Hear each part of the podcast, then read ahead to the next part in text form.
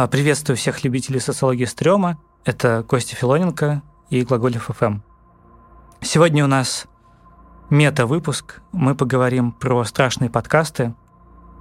Как вы, может быть, догадываетесь, социология стрёма не единственный подкаст, который эксплуатирует э, тему чего-то страшного. Э, и мы поговорим с Гришей Пророковым, автором подкаста «Жуть». Привет, Гриша. Привет. Подкаст «Жуть» рассказывает нам про э, какие-то различные явления. Э, в частности, вот было на сегодняшний момент уже четыре выпуска. Это оборотни, темнота, какие-то параллельные человечества или параллельные, скажем так, существа, живущие вместе с людьми, и Петербург. Петербург как город-призраков. И ты в каждом из этих э, выпусков, как ты рассказываешь какие-то истории, да, и подводишь их под какой-то единый нарратив. Гриш, расскажи, а почему ты решил вот обратиться к этому жанру? Ну, мне кажется, что очень часто, когда что-то делают в России, ты просто пытаешься сделать что-то, чего нету на русском языке. И есть подкаст «Лор», который все очень любят, где человек по имени Аарон Манки рассказывает про всякие мифы и городские легенды американские, где, в общем, и не только, mm-hmm. но в основном американские, где очень богатая история всего этого. И меня расстраивало, что по- по-русски как бы ничего такого нету, при том, что у нас очень много очень странных всяких и стрёмных штук происходит в стране. Ты неправильно прозвучал. Ничего, у нас э, не федеральный подкаст. И поэтому мне захотелось все это собрать. Но, да, и что мне очень понравилось в подкасте Лор, то, что меня с ним очень сильно зацепило, пока я не начал глубже погружаться в том, как он его делает, то, что он как... Э, ну, ему очень важно, что это он какие-то задокументированные вещи рассказывает, как бы. У меня даже был такой критерий, что как бы хотя бы один человек в это верит, в то, что он это рассказывал. И он, но при этом он рассказывает довольно нейтрально, без, без лишней сенсационности. Mm-hmm. Um, есть же всякие передачи, которые люди смотрят или любили смотреть, как они «Таинственная Россия» на канале НТВ, mm-hmm. или, я не знаю, передача «Искатели» была по каналу «Культура», uh, где про кучу странных вещей рассказывают, я не знаю. Люди из передачи «Таинственная Россия» едут куда-нибудь в глубинку, в центр России, находят там связанного человека или что-нибудь такое. Но проблема всех этих передач, что они очень сильно пытаются нагнать как бы лишней драмы или лишних mm-hmm. сенсаций. Хотя ну, сами по себе вещи, которые они рассказывают, уже достаточно интересные. Там не нужен дополнительный как бы слой. Не нужно еще, не знаю, инопланетян приплетать, если рассказывать про снежного человека. Этого достаточно. Но они не могут удержаться. Вот. И а лор, как бы, он вот без этого обходился, и мне показалось, что надо сделать такую же штуку. То есть э, тебя привлекает прежде всего документальность, что э, что-то, что существует э, как бы в, в разуме, что ли, не в воображении, а именно вот э, в то, во что, то, о чем говорят, как о чем-то реальном. Ну, тут очень важная штука, что я не делаю никаких утверждений, как бы, по поводу того, что реально, а что нет. Угу. Ни, ни в положительном, ни в отрицательном смысле. Но, да, мне важно, чтобы было ощущение, это интуитивно, потому что это невозможно верифицировать, что люди, которые это рассказывают, они как бы, ну, типа, реально в это верят, да. Потому что мне кажется, что излишний анализ и излишняя рационализация, она убивает магию. То есть тебя привлекает вот это вот ощущение реальности чего-то э, потустороннего? Магическое мышление, Магическое да. мышление.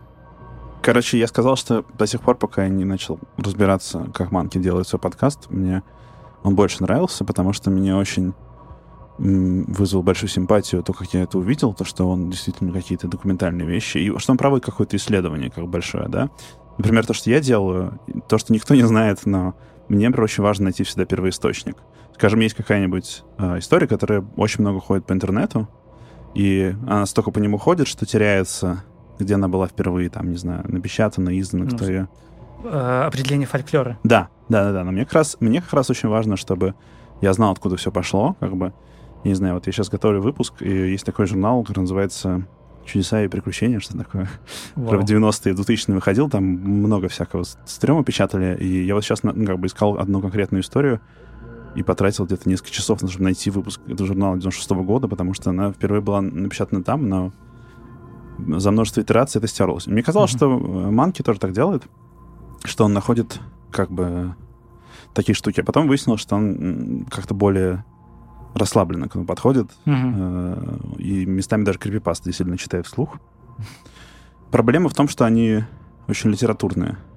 Потому что, ну, люди, которые их пишут, им очень важно сконструировать какую-то историю. У них позыв заключается в том, что они все-таки какой-то рассказ делают, и им они, ну, в этом есть какое-то творчество, так или иначе. И особенно это по текстам заметно, что они написаны, как будто школьник пишет свой первый рассказ ужасов. Ну, обычно так и есть.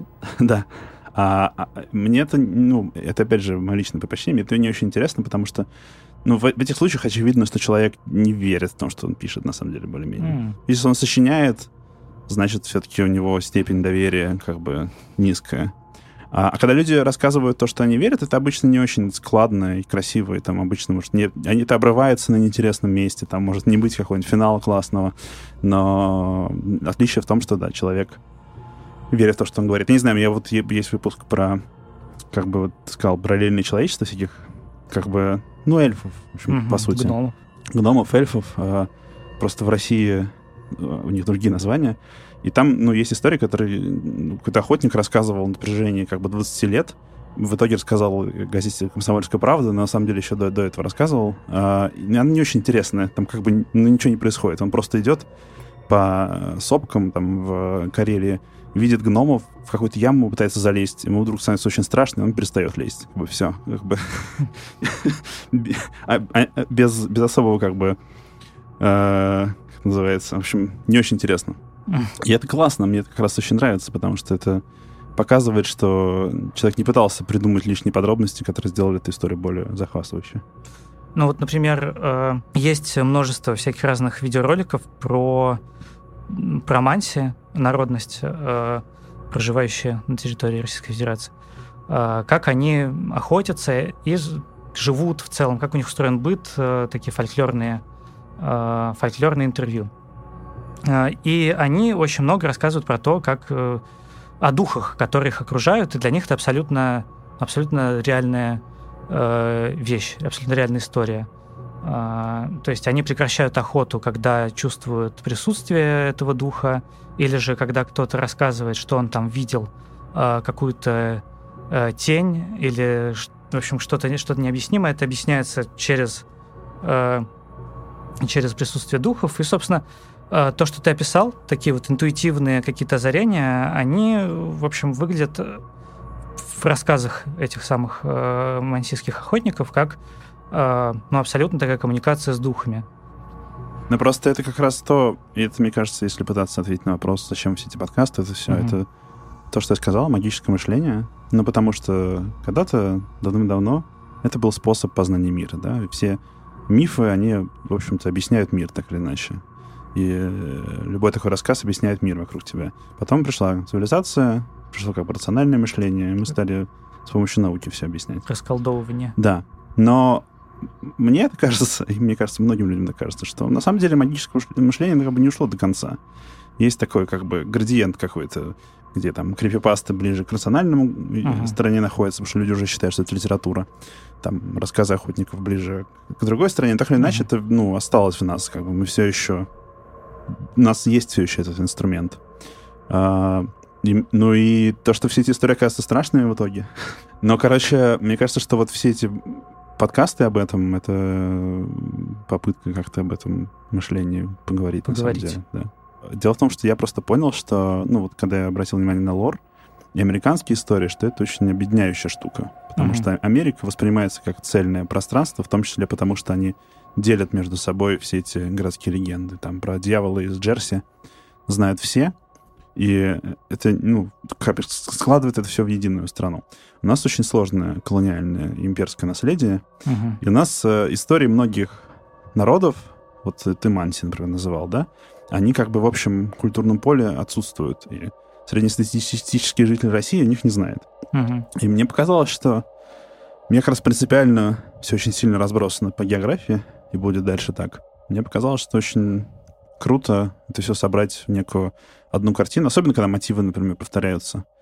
Я очень люблю выпуск про эльфов, потому что это, ну, очень много у кого есть, и uh-huh. на территории России тоже очень много у кого есть эти истории. Они очень похожие. Там всегда они живут под землей, точнее, уходят под землю.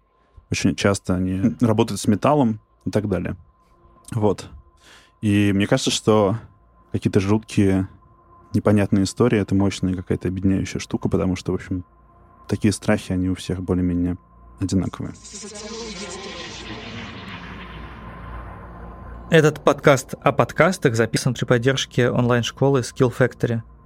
Страшное, непонятное подстерегает нас на каждом шагу, и вы, пока слушаете этот подкаст, сами не знаете, кто наблюдает за вами, кто скрывается под маской прохожих, и на самом деле ваши близкие — это ваши близкие. Но, как известно, лучший способ борьбы со страхом и опасениями — это рациональное мышление и четкие, понятные навыки. В школе Skill Factory преподают Python, язык программирования, машинное обучение, разработку и управление продуктами. В общем, там у них 25 курсов и специализации в области Data Science, программирования. За подробностями нужно нажать на ссылку в описании к этому выпуску. А все слушатели социологии стрёма получат 30% скидку по промокоду глаголев FM. Кстати, до 2 декабря на Skill Factory Черная пятница. Это значит скидки 50%. Я, в общем, тоже могу сказать, что такая моя задача, как я ее вижу, скажем так, э, выяснить, да, почему это называется социологией, да, как, как это встроено в общее, общее какой-то общий контекст. Какое место э, имеет, э, например, какое-то явление, пугающее явление, да, например, всех, всех так или иначе пугают э, заброшки, да, то есть даже человек, который, в общем-то, э, скажем так, вроде бы не испытывает ничего, начинает что-то чувствовать, переходя туда. Это довольно универсально. Я вот как-то с самого начала подкаста планирую, как-то собираю какой-то материал, там еще людей именно про заброшки, потому что такая большая тема, серьезная, да.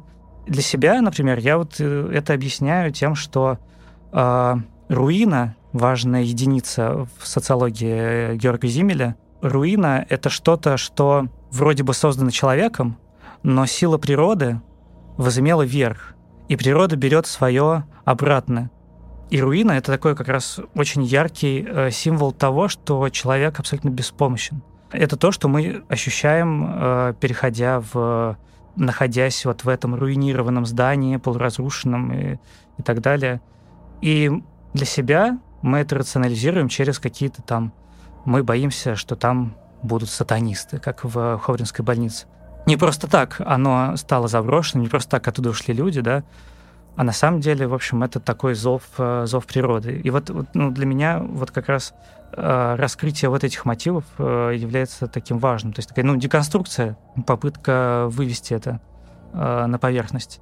Да, и, кстати, вот по поводу, по поводу того, что ты говоришь о реальности, по поводу того, что ты говоришь, что хотя бы один человек должен в это верить, об этом должны быть какие-то свидетельства, но существуют же такие вещи, как, например, знаменитая история 2014 года в Висконсине.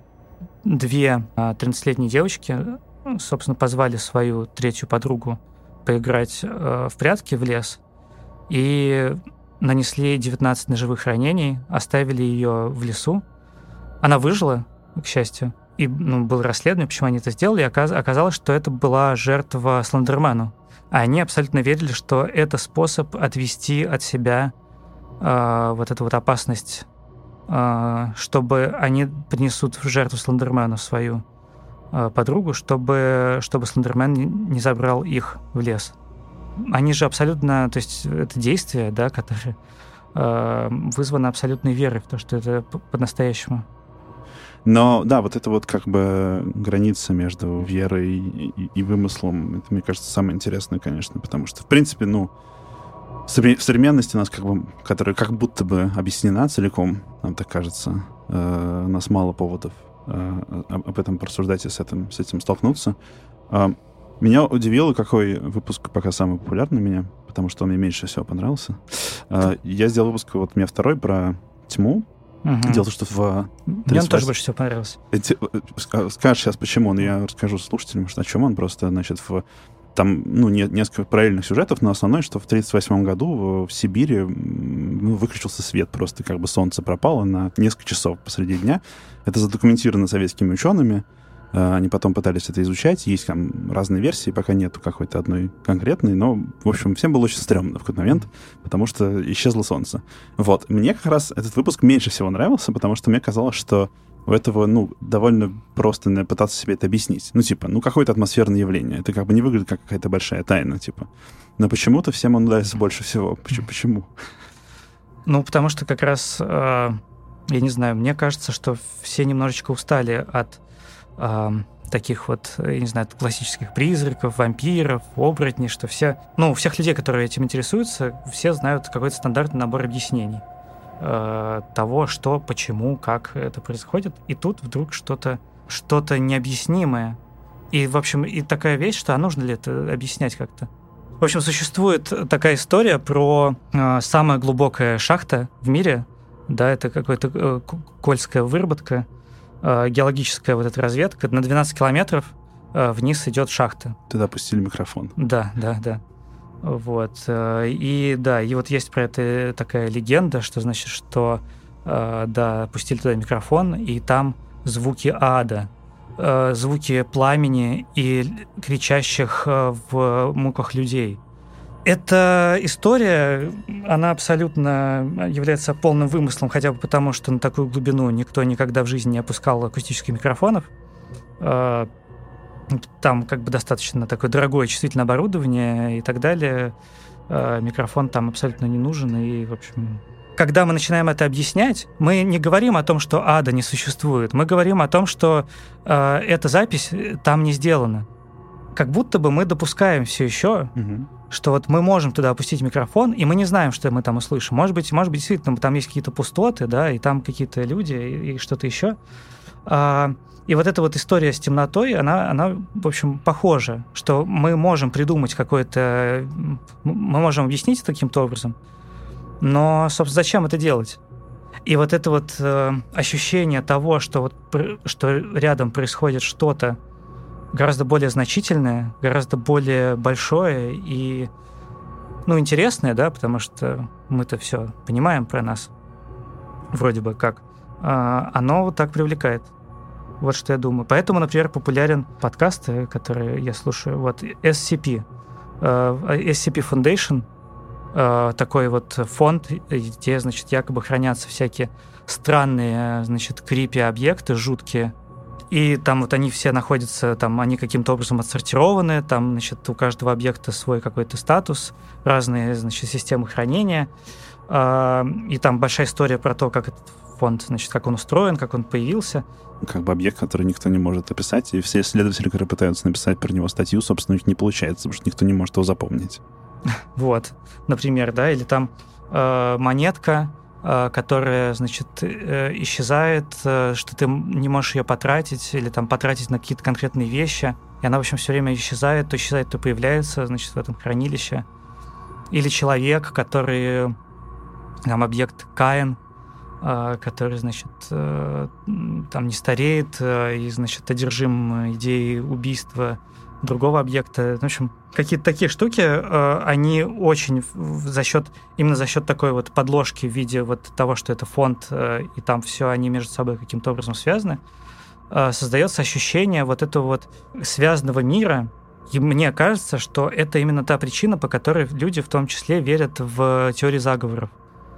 Это такое, э, что у каждого явления в мире есть объяснение, что все не просто так, что вот есть условно какие-то взрослые, э, которые ведут, значит, свою игру, и все, и все имеет место, э, все имеет свое какое-то предназначение, цель, и, в общем, то, что ты не можешь объяснить, это, это пока. Потом, потом все будет объяснено. И поэтому вот это вот странное явление с темнотой, оно тоже, оно так привлекает, потому что как будто бы там должно быть какое-то объяснение. Я хочу еще вернуться к тому, что ты раньше сказал, и мне кажется, это хороший повод объяснить, обсудить, почему это стоит делать по-русски. Ты сказал, что людям э, распространенные сюжеты надоели, там, про оборотни и все такое. Mm-hmm. Но мне как раз очень нравится, что они у нас имеют совершенно свой оттенок всегда и свои э, вариации, потому что те же волколаки отличаются от оборотней, на самом деле, довольно сильно.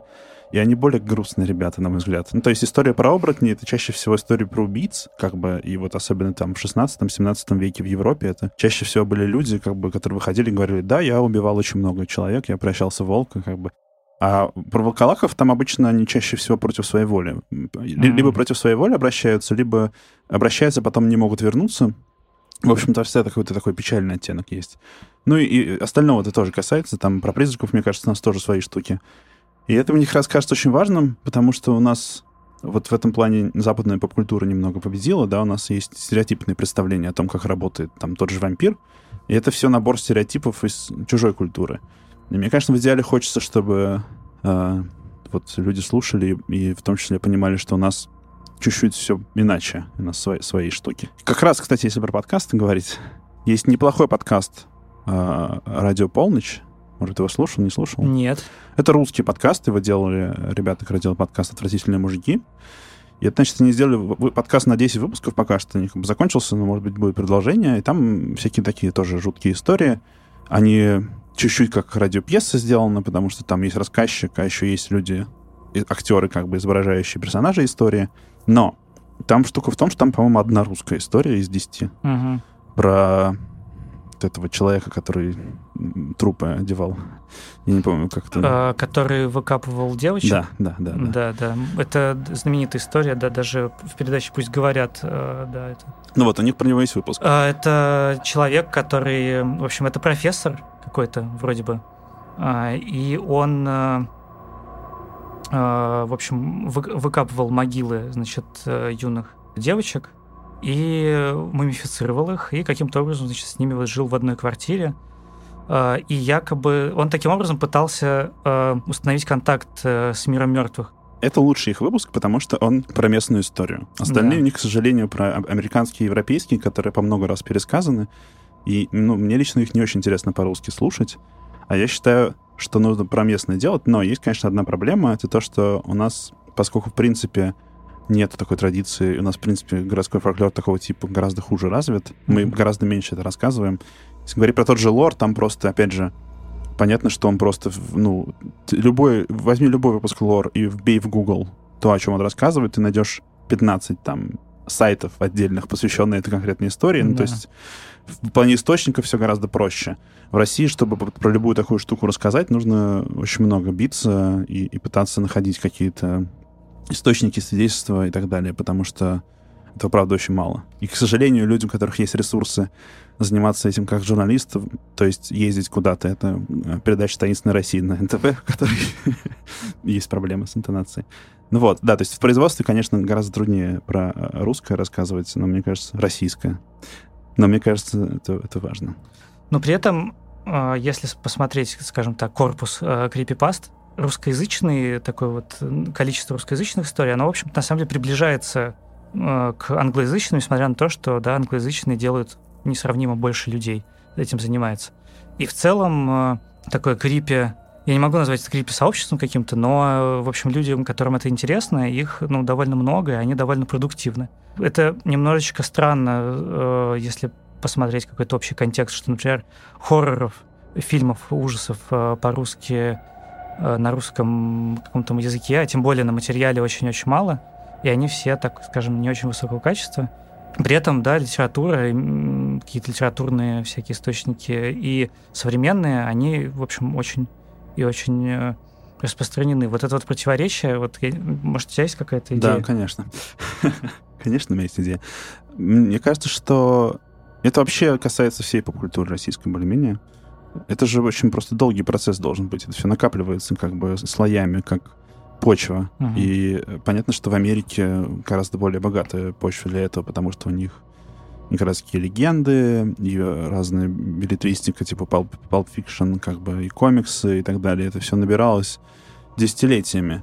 А крипипаста, да и даже на самом деле литература, это скорее нижний слой, как бы mm. такой первый э, э, как это называется в археологии, я забыл, в общем, первый слой, э, на, на котором все должно вырасти. Для того, чтобы появились фильмы ужасов, мне кажется, должно накопиться просто больше таких историй, должно все вылиться в во что-то, потому что, ну, вот ну, у нас же какие-то совсем банальные вещи берут, типа пиковые дамы.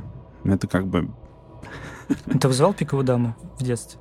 Нет. Кстати, у меня вообще никогда не было вот такого практического интереса ко всему этому. Я не знаю, почему. Я могу сказать, почему, на самом деле. Я, конечно, я сказал, несколько раз повторил, что я ничего не утверждаю, но я, конечно, осторожно ко всему этому отношусь. Я тебе больше скажу. Я когда свой подкаст начал записывать, я пришел к своей маме, которую я очень уважаю, и сказал, слушай, а вот если я буду как бы все эти истории пересказывать, это как бы, ну, не опасно? Я как бы не привлеку внимание какое-то, которое не нужно привлекать. Она сказала, что нет, типа, все нормально. Как фольклор можно рассказывать.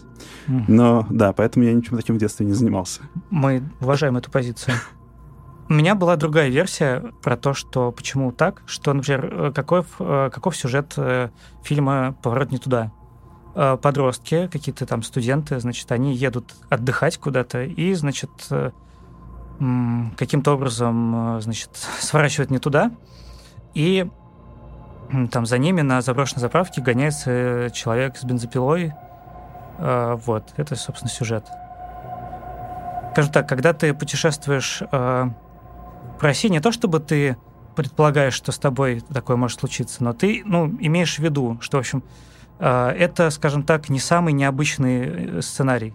И такое вот понятие нормальности, того, что нормально, то есть как бы ужас, он, он во многом основан на таком вот нарушении какого-то такой вот э, реальности. Да, да, да, реальности, да, вот ощущение того, что вот что-то нормально.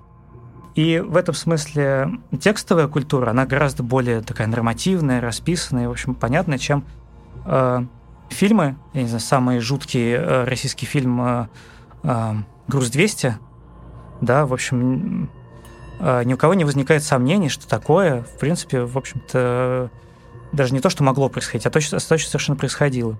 Я как раз хотел сказать, что вот для меня, например, история про убийц угу. и серийных убийц это отдельная, вообще, да, отдельная вообще штука.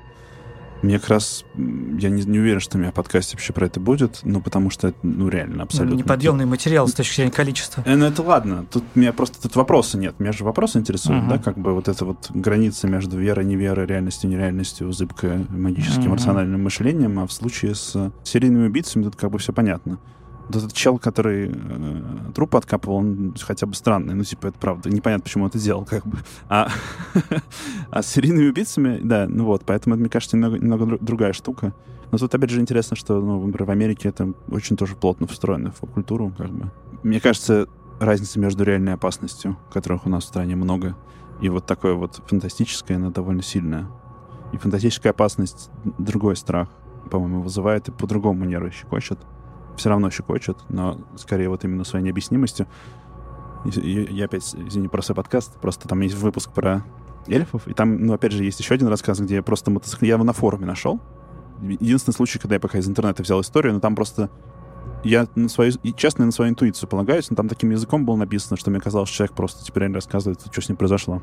Там просто мужчина ехал на мотоцикле, типа, остановился э, на привале, увидел просто гномов, как бы, карельских. Ну, ему, ему просто очень страшно стало, как бы от того, что он их увидел. Там, опять же, ничего не происходит, но вот сам факт, что он увидел что-то, что он не, не был готов увидеть, его очень сильно пугает. И вот мне, мне кажется, этот страх от необъяснимого немного другой. Просто как вот именно что что-то ломается, как бы какая-то тонкая пленка рвется. А, говоря, я не знаю, вот про источники социологии стрёма, да, раз уж у нас мета-подкаст, э, для меня я не нашел, я правда, я вот прежде чем как-то погрузиться в эту тему, я не нашел какого-то источника для себя, источника вдохновения. И я вдруг вспомнил, что на «Серебряном дожде» была передача «Архитектура забвения». Она очень странненькая, а, то есть там, да, вот именно то, о чем мы говорили в начале, человек таким вот э, мрачным голосом рассказывает истории, значит, какие-то, но при этом там было то, что как бы вот чего мне не хватает, именно не пересказ истории, а какая-то там аналитика. Это очень, это сейчас звучит абсолютно не актуально, если вот послушать, ну да, радиоязык там 2000-х, э, ночной радиоэфир, там передача про вампиризм была, и, естественно, там бешенство, вот эти все болезни, значит, вот объяснение. Но при этом, например, он завершал это тем, что «а теперь давайте посмотрим на а, технологию стволовых клеток». И вот кто вот эти люди, которые могут себе позволить эти стволовые клетки, чем, и что это вообще, если посмотреть со стороны на это, что это такое? И, и, тут, ты, и тут у тебя как бы схлопывается какая-то картина, и ты думаешь, вау, а ведь правда очень похоже. Богаче вампиры. Да, да, да, да, да. Элита, которая, да, которые, которые нужны какие-то человеческие жертвы.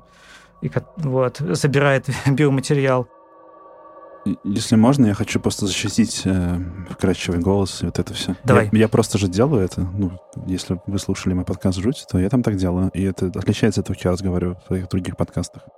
Но у меня просто... Я считаю, что это классно, потому что если я говорю, что у меня есть сверхидея, но есть еще практическая задача. Практическая задача — это какой-то СМР просто записать, как бы атмосферную какую-то штуку. Ну, потому что лорд, например, ты слушаешь, ну, потому что там голос и музыка, ну, огромную роль играет. Потому что он очень классно создает как бы какую-то атмосферу тебя в нее погружает. И, и, собственно, люди вот уже, которые там слушали мой подкаст, они мне пишут, что там они идут по осеннему парку, грубо говоря, и слушают. И вот это как момент, когда это надо сделать. И мне кажется, это клево. Это тоже какая-то... Я бы не стал это так прям отбрасывать, потому что это создает какую-то связывает темы как-то, мне кажется, ближе к... Ты менее отстраненный становишься к, к истории, если, если тебе ее так подают. Так что я не против, когда прямо в ухо говорят. Нет, ну мы-то, в общем-то, это то, что мы тоже делаем, э, да, вот этот ambient, который э, наш звукорежиссер Федя Балашов делает, э, абсолютно играет на э, атмосферу. И, честно говоря, мне приятно, когда в отзывах пишут, что вот э, что я не мог заснуть, или там, что я расплакался от ужаса. Мне становится приятно, хотя, хотя это не совсем то, как бы, чего я добиваюсь, э, но все равно, все равно как-то это какое-то удовольствие от воздействия на слушателя. Но, опять же, это слишком грубый э, прием. Если кроме этого ничего нет, то, в общем, это и неинтересно. Действительно, это вот чтение крипипаст, которые вымышлены сами по себе, еще и помещены в какое-то вымышленное пространство, а, где якобы нам нужно испугаться. Они пугают, а нам не страшно, говоря словами классика. Ну, на самом деле, вот мне кажется, что это связано с тем, что, правда, вот ощущения от истории про необъяснимое, они, не, это не совсем страх, это не то же самое, что страх от реальных опасностей. А, мне, правда, скорее задача в какую-то погрузить атмосферу и еще расшатать э, как бы э, закостенелое рациональное мышление. Ну, просто как бы чуть-чуть поставили под вопрос какие-то вещи.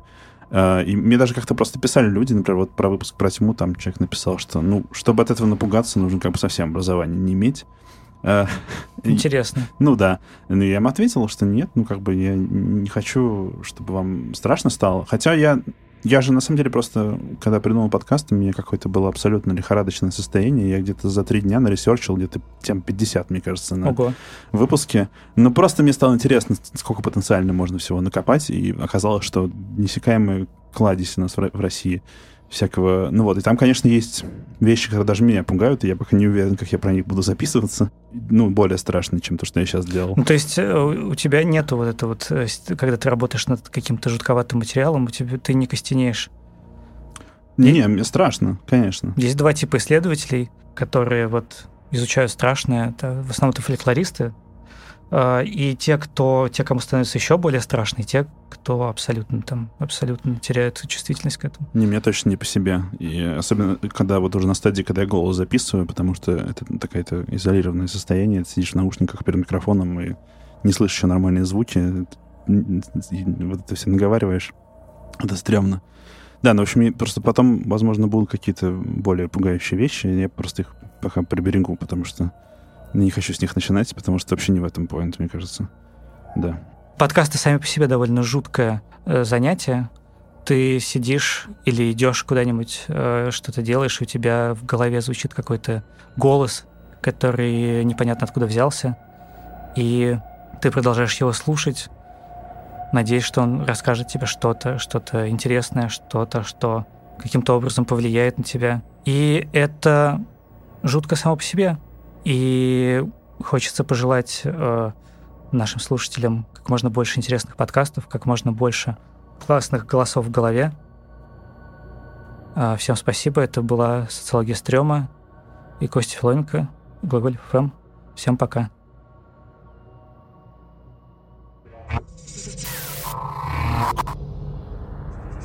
Thank you.